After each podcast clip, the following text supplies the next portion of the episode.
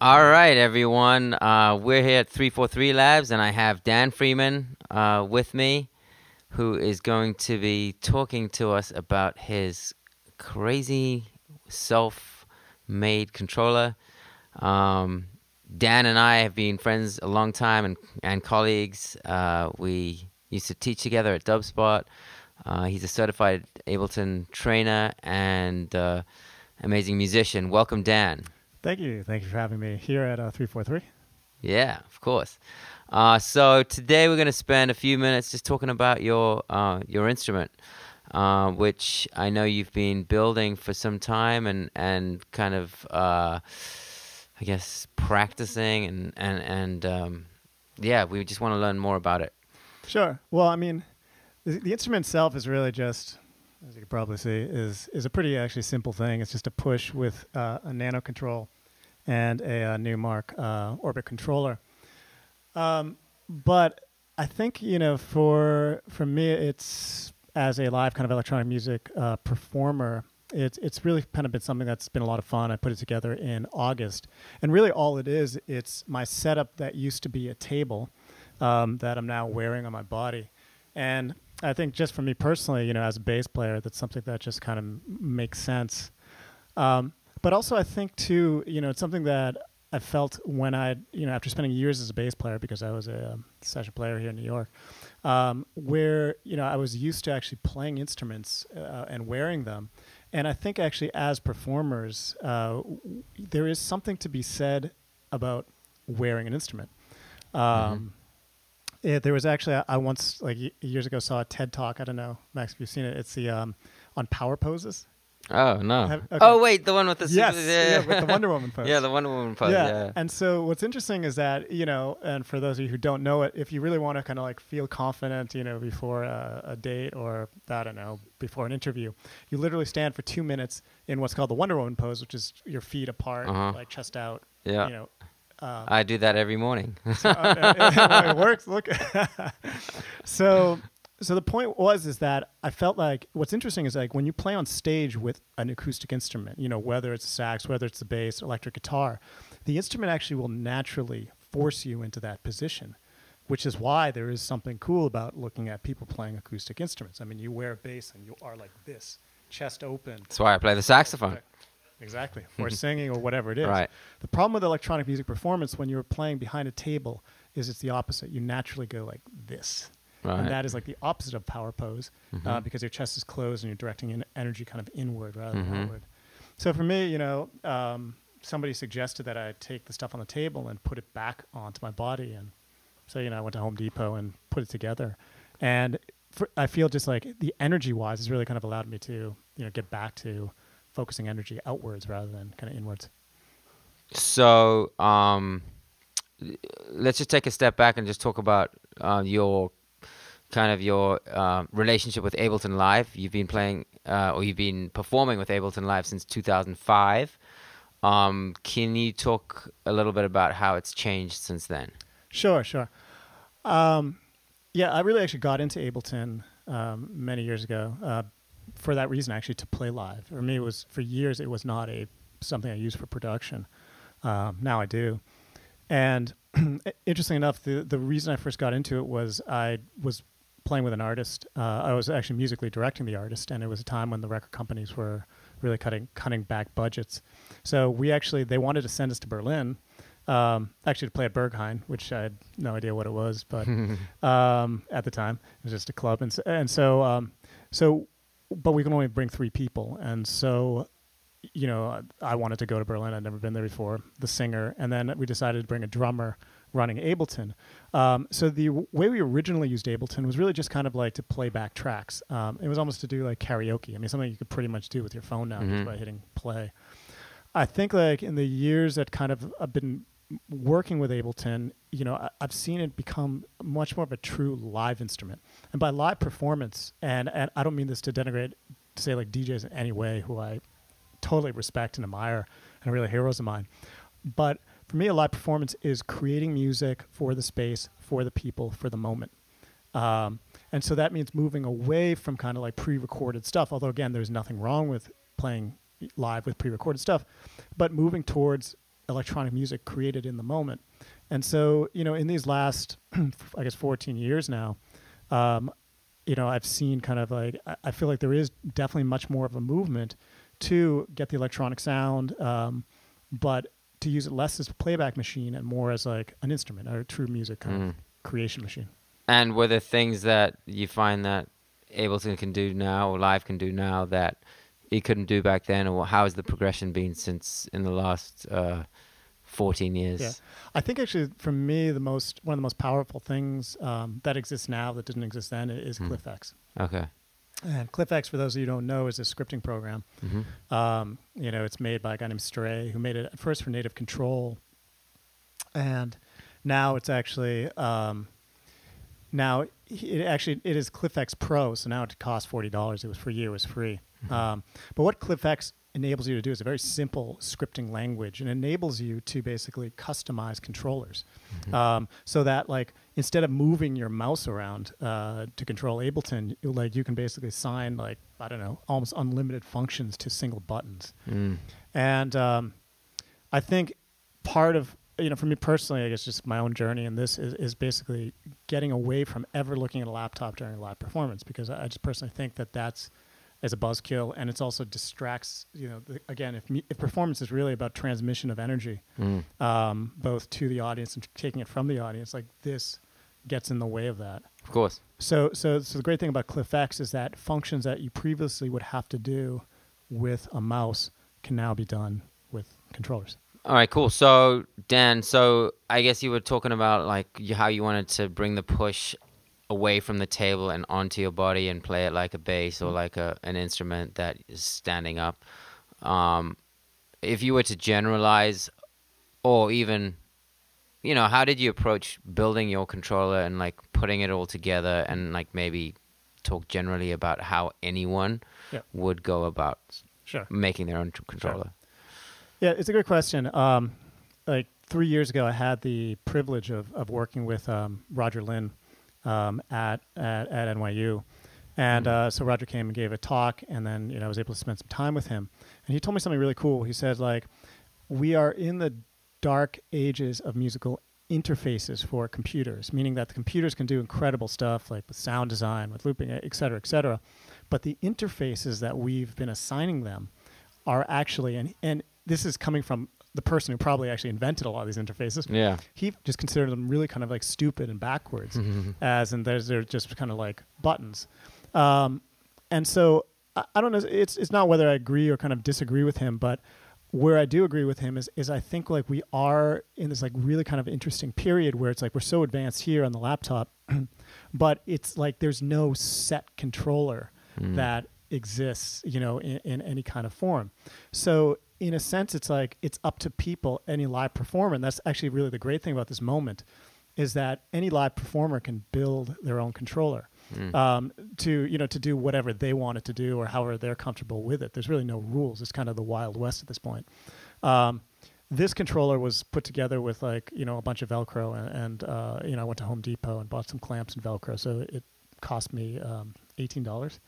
um, so there's there's nothing high tech about actually just throwing something like this together, and again, it's like you can be kind of as creative as you want. I think actually th the creativity of this comes not necessarily here, but it comes actually with the programming uh, of Ableton, which is another very big part of it.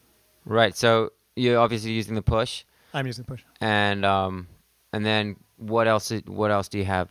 I have a uh, I have a Nano Control two, and I have a, a Novation. Um, okay. a, uh, sorry, excuse me. No, a Numark Orbit. Okay, and and so, I guess you had to make a decision about which controllers you were going to use. So how did you make those decisions? Uh, you know, these were I was using them live anyway. Mm-hmm. oh, so interestingly enough, like when I had this on a table, um, basically I was always using my right hand to make music, and my left hand to like, you know, have like expression and, and effects. So so it was kind of like an easy an easy decision. Uh, so that's still on this instrument how I do it. It's right hand music, left hand um, kind of, you know, expression and effects. Okay, uh, great. Now here's the um, here's the big question. Yes. What happens when technology breaks down? Well, you know, it, it's having. Does it ever? It does it ever.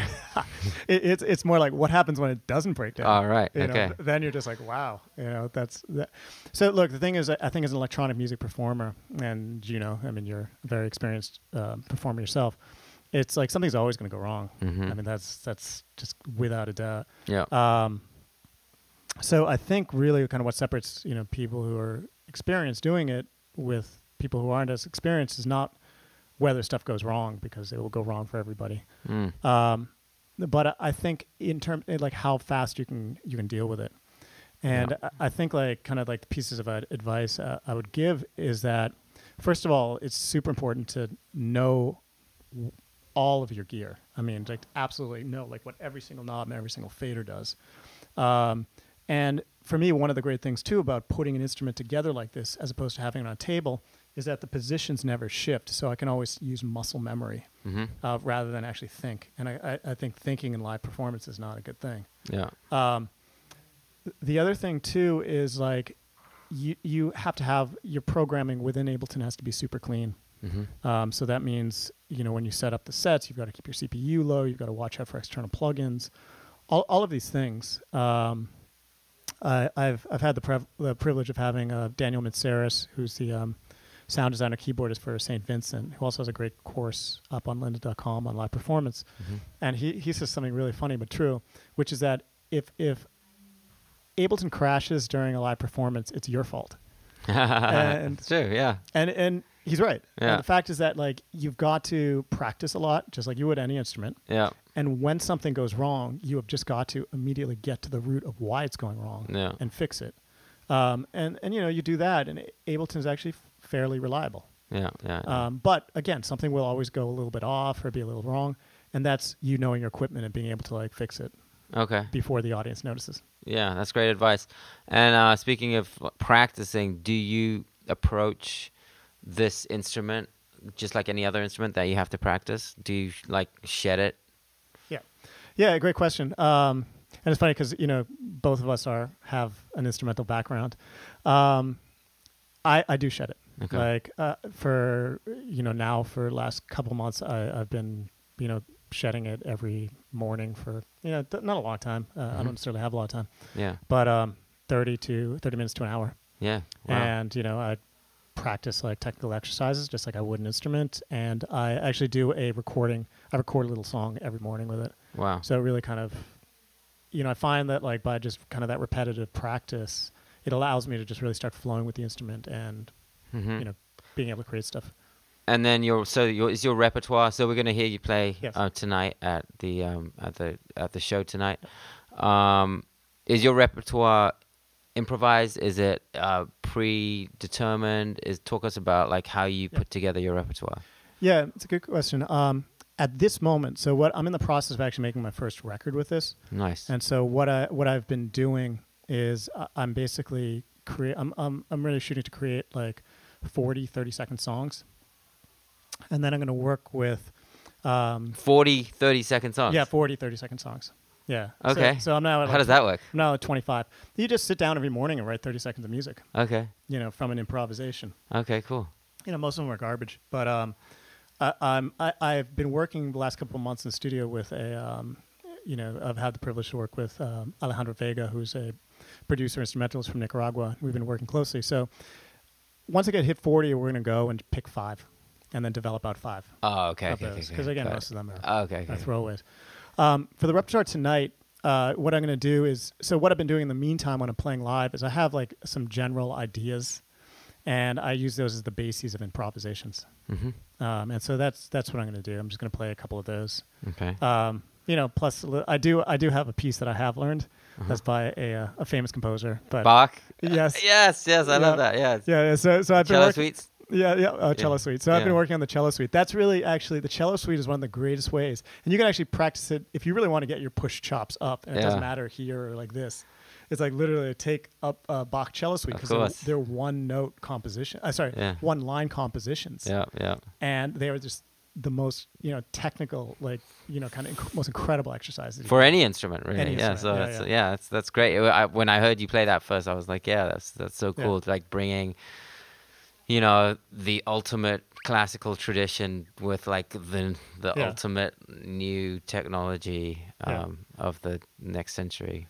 Yeah. Yeah, it's funny because it, it does work really well on the Push, because the Push actually has, you know, it's it's divided into perfect fourths and. Uh huh. So you have a tune, you have it set up like a bass. I do have it set up like a bass. Okay. Yeah, we really like it's really for me. I consider it like an eight-string bass. Okay. Yeah. Cool. All right. Great. Um, final question then. Sure. Um, where do you see technology going? And this could be um, uh, where do you see Ableton Live going? But But, but also just generally, where do you see technology and te uh, technology performance going yeah. in the next um, whatever many years?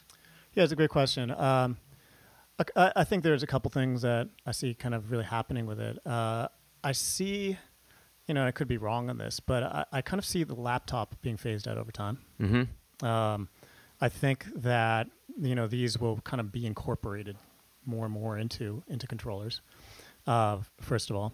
Uh, which I, I don't think is, is, is a bad thing. Um, mm-hmm. Or maybe at least on stage, you know, they, they may be kind of like powerful machines kind of in the back. Mm-hmm. um, so I see the development of new kind of controllers or new kind of instruments uh, that people just put together and kind of learn just like they did uh, older instruments. Uh, I also see much more integration with uh, visuals mm. uh, yeah. it, to create, I think like concerts really in the future are going to be like truly... you know, like multimedia or like multi-sensory experiences. Sure. You know, um, visuals, who knows, smell, I don't know. Yeah, yeah, you yeah. know, all of those things to really kind of like take you into a totally different world. Holograms. Yeah, yeah, All yeah. this kind of stuff to kind of lift you into an alternative kind of reality. All right, cool. Well, thanks so much, Dan, for stopping by and, and uh, talking us through uh, your introducing your instrument to us. Really looking forward to the show. Um, always great to have you here. And... Uh, Yeah, we yeah we can't wait to can't wait to see what what this is going to do on stage for us. Cool, thanks, Max. Thanks for uh, thanks for having me, and congrats to all the great stuff you guys are doing here. Thank you so much.